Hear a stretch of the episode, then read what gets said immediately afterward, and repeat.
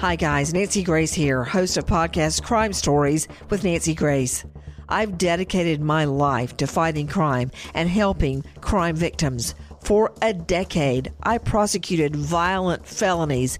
Every day is a mission. Every day is a chance to stop crime and keep one more person safe. Listen to Crime Stories with Nancy Grace on the iHeartRadio app, Apple Podcasts, or wherever you get your podcast. In the recent history of documentary filmmaking, one scene stands out above all the hot mic bathroom confession of Robert Durst in The Jinx. Now, the person responsible for that moment, Sareb Kaufman, stepson of the victim, friend of the murderer, star of the documentary, for the first time ever, shares why he believes you're watching the furthest thing from the truth on this exclusive episode of Murder Homes. Listen to Murder Homes on the iHeartRadio app, Apple Podcasts, or wherever you get your podcasts. Imagine you're a fly on the wall at a dinner between the mafia, the CIA, and the KGB. That's where my new podcast begins. This is Neil Strauss, host of To Live and Die in LA, and I wanted to quickly tell you about an intense new series about a dangerous spy taught to seduce men for their secrets and sometimes their lives. From Tenderfoot TV, this is To Die For. To Die For is available now. Listen for free on the iHeartRadio app, Apple Podcasts, or wherever you get your podcasts. Now, here's a highlight from Coast to Coast AM on iHeartRadio. And welcome back to Coast to Coast. George Noory with Paul Levy. Paul, what do you think of demons? Where would you categorize them? Yeah, well, okay. Um, I would say just think of the psyche for a moment, and um, it really correlates, or it helps to understand what a demon is. Because so here we have, you know, we're, if we're whole, which we are when we're born, but then we all encounter trauma, and so a part of us, a part of our psyche splits off. And if we don't integrate that uh, that that disassociated, split off part of the psyche, it develops an autonomy of its own. In psychology speak, it's called an autonomous complex. And it seemingly, we experience it, you know, as having a seemingly autonomous will and life, an independent life of its own. What I'm describing, uh, you know, in the realm of psychology, that's what the ancients called demons. And Paul, let me ask you then about curses. How do they fit into this? Yeah, well, the thing, because I talk about curses in my book, and one of the main things to understand with curses is that we're all interconnected, and particularly deep in the in you know in the dimension of the collective unconscious. And when we project the shadow on each other, and you know, and to project the shadow is the shadow itself. We hear a lot about the shadow. That is the shadow in action. When we project the shadow on somebody else, we're all exquisitely sensitive. We feel that. And we can feel, you know, we can actually consciously feel oppressed or we feel it in our subconscious. And then um, we feel burdened. And what will happen, we then will um, oftentimes find ourselves acting out the very shadow quality that was projected onto us or that was projected into us, which of course confirms to the person who projected the shadow that we are, you know, actually that shadow quality. So to the extent that any of us are not in touch with our light, we're actually unwittingly cursing, you know, other people and ultimately we're cursing ourselves. Paul, what did the ancient uh, Native Americans say about how you get rid of Wetiko? Yeah, well, they, in essence, there are all the, these different, you know, sort of these ways you can you can deal with it, you know, prayer and ceremony, but ultimately, it has to do with get with being in touch with your nature, with your true nature. When we're in touch with who we actually are, then we're totally immune to Wetiko. It can't it can't get its hooks into us, you know. So that is the best protection um, with reference to Wetiko is to be in touch with our nature. And that's a cliche, but what it actually means is that, well, what is our nature? Our nature is love, is compassion, and our nature by its very nature is creative. So when we get in touch with our nature, we embody and express ourselves creatively. And the more we express ourselves creatively, the more we know our nature in a positive feedback loop. And that's, you know, so to actually connect with our creativity, you know, which is our nature, that in a sense, in all my work, I'm talking about that's the best protection for Wetiko. What did the Native Americans do with people who were obviously affected by Wetiko? Yeah, well, they were very much connected with community. So, you know, when somebody was infected with Wetiko, and that could be any of us at any given moment, um, the sense is that they, they try to, in a way, you know, because we're all connected, to, you know, to bring them into the, the community of the tribe to help them to awaken to the nature of their heart because part of when we get taken over by Wetiko, we have a cold heart. We're not connected with our love and with our compassion. And that person they see has just gotten taken over in a way by their unconscious and they're, it's like an addiction. It's like they just, you know, can't help but to act out their unconscious. So the thing about indigenous people, they were w- way more in touch with their sense of community and that we're not separate and that we depend on each other. When people come down with this so-called mind virus, how did they get infected? What have they done? Yeah, well, it's it's contagious, and it's contagious through the unconscious, you know, which we all share. We all partake of the collective unconscious. So the thing about Wetiko, it's it's a collect, it's a psychosis, a collective psychosis. It's a psychic epidemic, and it's contagious. Just like an actual, you know, if you have a physical bug, it can it can be contagious, and and that's why you know so many people. I mean, think about it. There's a collective madness happening in our world right now. We're in the middle of a collective psychosis. And what I'm pointing at with the idea of a mind virus is that the origin and the solution of our collective psychosis is to be found within our psyche. It is amazing. It's frightening at the same time, isn't it? Yeah, but the thing is, you know, if if we get too attached or absorbed in fear, fear is is the superfood for Wetiko. So yeah, it takes courage to see Wetiko, but the point is when you see it out there, you recognize that it's reflecting, you know, that darker part of us. So it's actually helping us. But if we get, you know, sort of possessed by that fear, and then as soon as I get possessed by fear, there's an other there are people out there that are separate from me, and it becomes a self-reinforcing feedback loop. That sense of separate self and fear, and then Wetiko just feeds off of that. That's why one of the main solutions for Wetiko is to recognize that we don't exist as a separate self, that we're interdependent, we're interconnected, and and you know that's why I, I say that the expression of this realization is compassion, because compassion is the dissolver, the Wetiko dissolver par excellence. The great healer Wilhelm Reich uh, is mentioned in your book. Tell us why. Yeah, well, you know, I had read his book about um, the murder of Christ a number of years ago, and then I, I, I recently picked it up a few years ago, and my head exploded because I realized, oh my God, he's pointing at Wetiko. So many people, so many artists and thinkers and philosophers like Philip K. Dick are pointing at Wetiko, and and here's here's Reich pointing at Wetiko. He would talk about in the murder of Christ that there was an emotional plague that plagued humanity. There was, there was something in us that was actually against us, that was attacking our light, that was attacking our wholeness, that was making us sick and was perversely getting off on keeping us sick.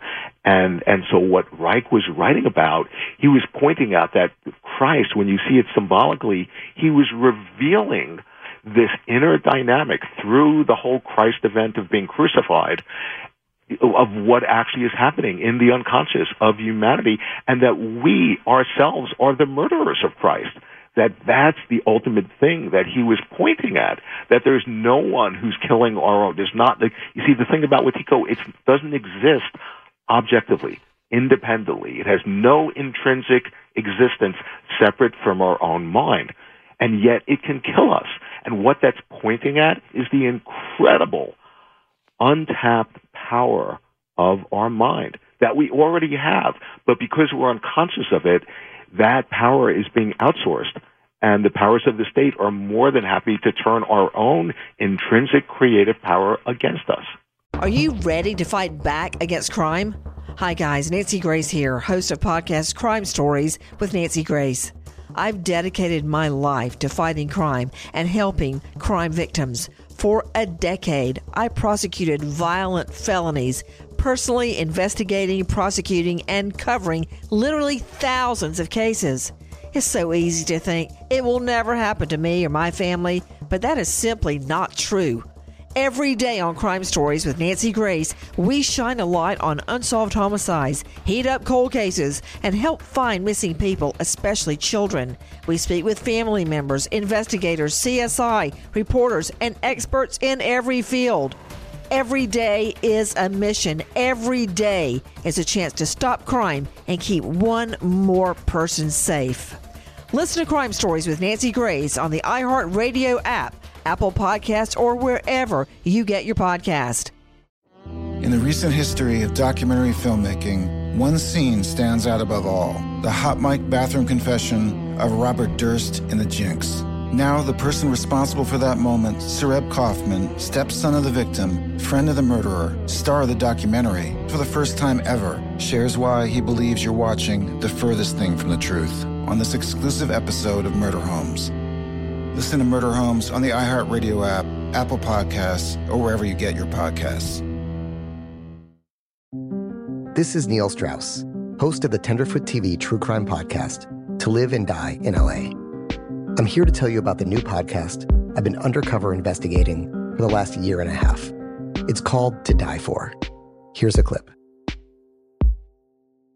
all these girls were sent out into the world and they were told try to meet important men, try to attach yourself to important men. The voice you're hearing is a Russian model agent telling me about spies sent out to seduce men with political power. The war in Ukraine is also being fought by all these girls that are all over important cities. For the first time, a military trained seduction spy reveals how the Russian government turns sex and love into a deadly weapon. If you want to kill your target, it's easy. You just seduce him, take him somewhere, start having sex, and then he's very vulnerable, so you can kill him easily. To Die For is available now. Listen for free on the iHeartRadio app, Apple Podcasts, or wherever you get your podcasts. Who's winning the battle, Wetiko or us? Well, that quantum physics would say it's not deterministic; it's very probabilistic, and it dep- That's why I'm devoting my life to trying to get the word, you know, trying to get the word out.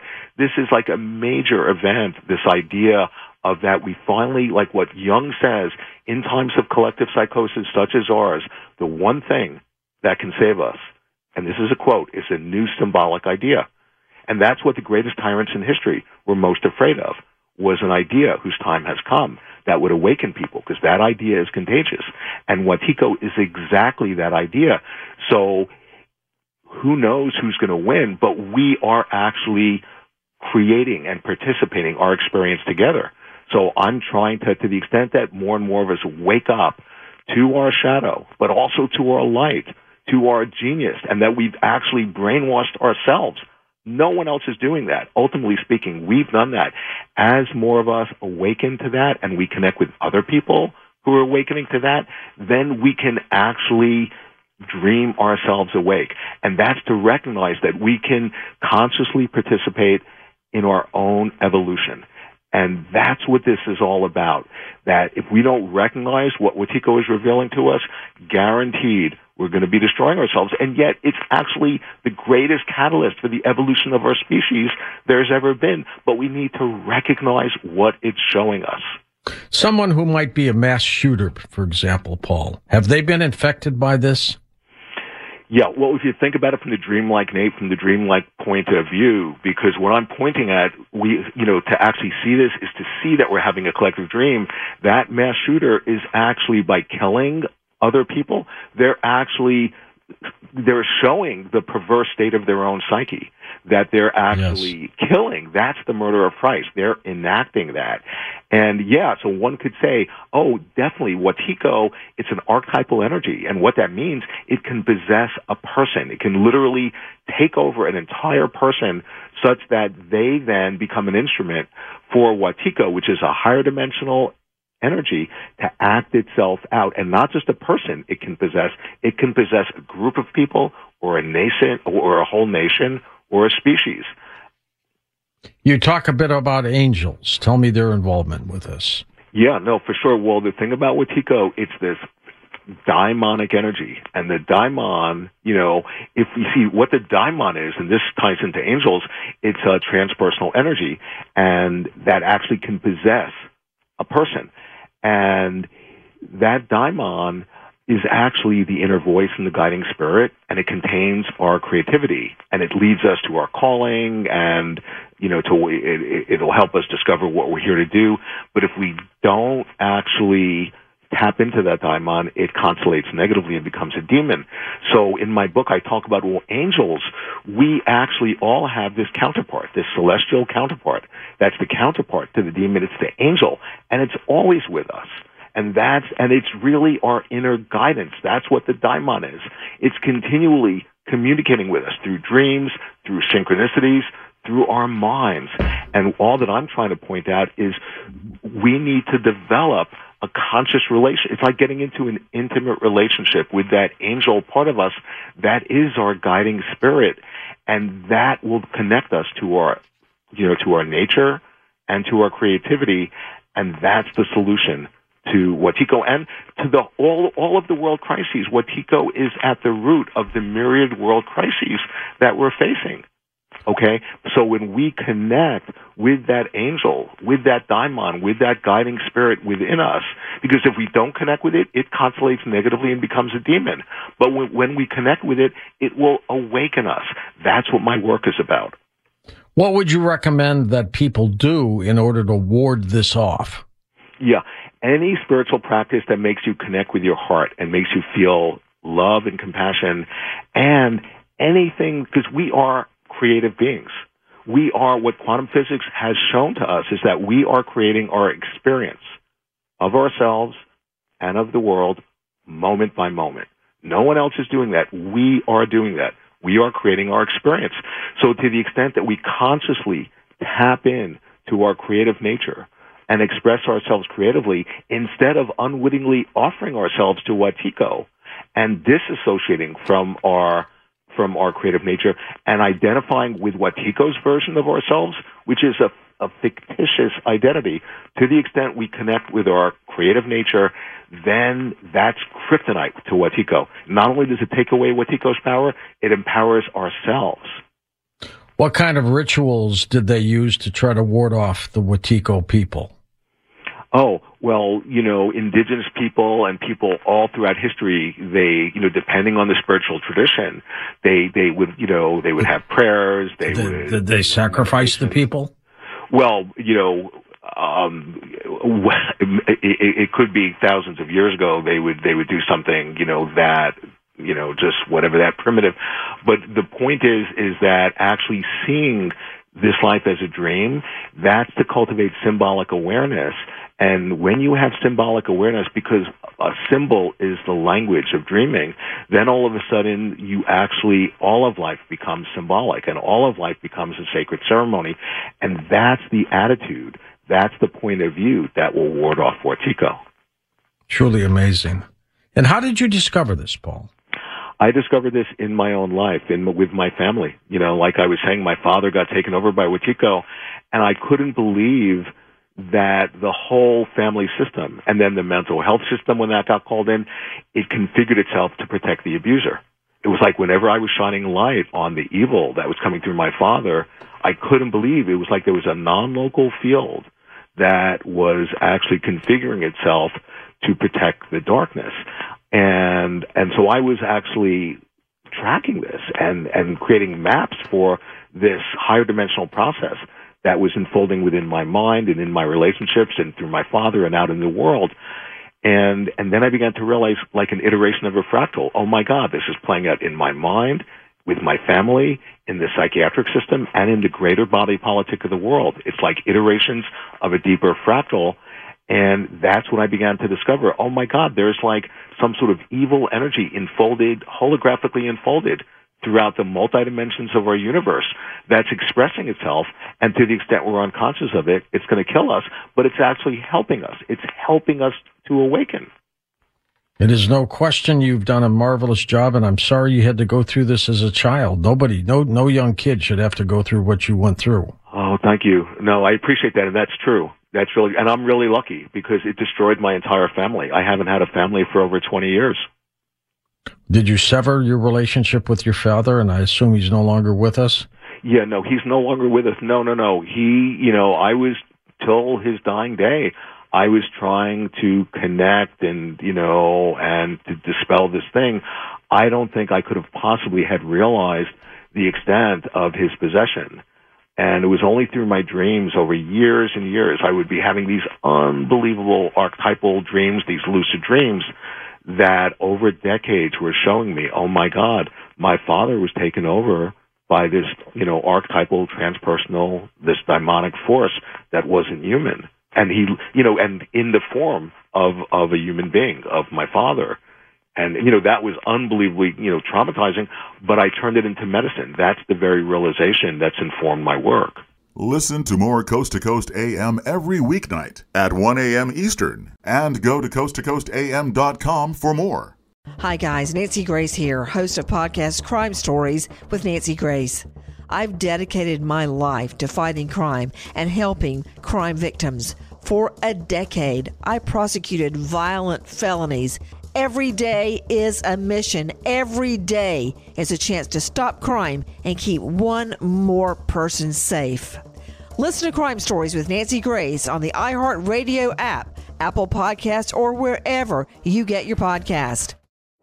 In the recent history of documentary filmmaking, one scene stands out above all the hot mic bathroom confession of Robert Durst in The Jinx. Now, the person responsible for that moment, Sareb Kaufman, stepson of the victim, friend of the murderer, star of the documentary, for the first time ever, shares why he believes you're watching the furthest thing from the truth on this exclusive episode of Murder Homes. Listen to Murder Homes on the iHeartRadio app, Apple Podcasts, or wherever you get your podcasts. Imagine you're a fly on the wall at a dinner between the mafia, the CIA, and the KGB. That's where my new podcast begins. This is Neil Strauss, host of To Live and Die in LA, and I wanted to quickly tell you about an intense new series about a dangerous spy taught to seduce men for their secrets and sometimes their lives. From Tenderfoot TV, this is To Die For. To Die For is available now. Listen for free on the iHeartRadio app, Apple Podcasts or wherever you get your podcasts.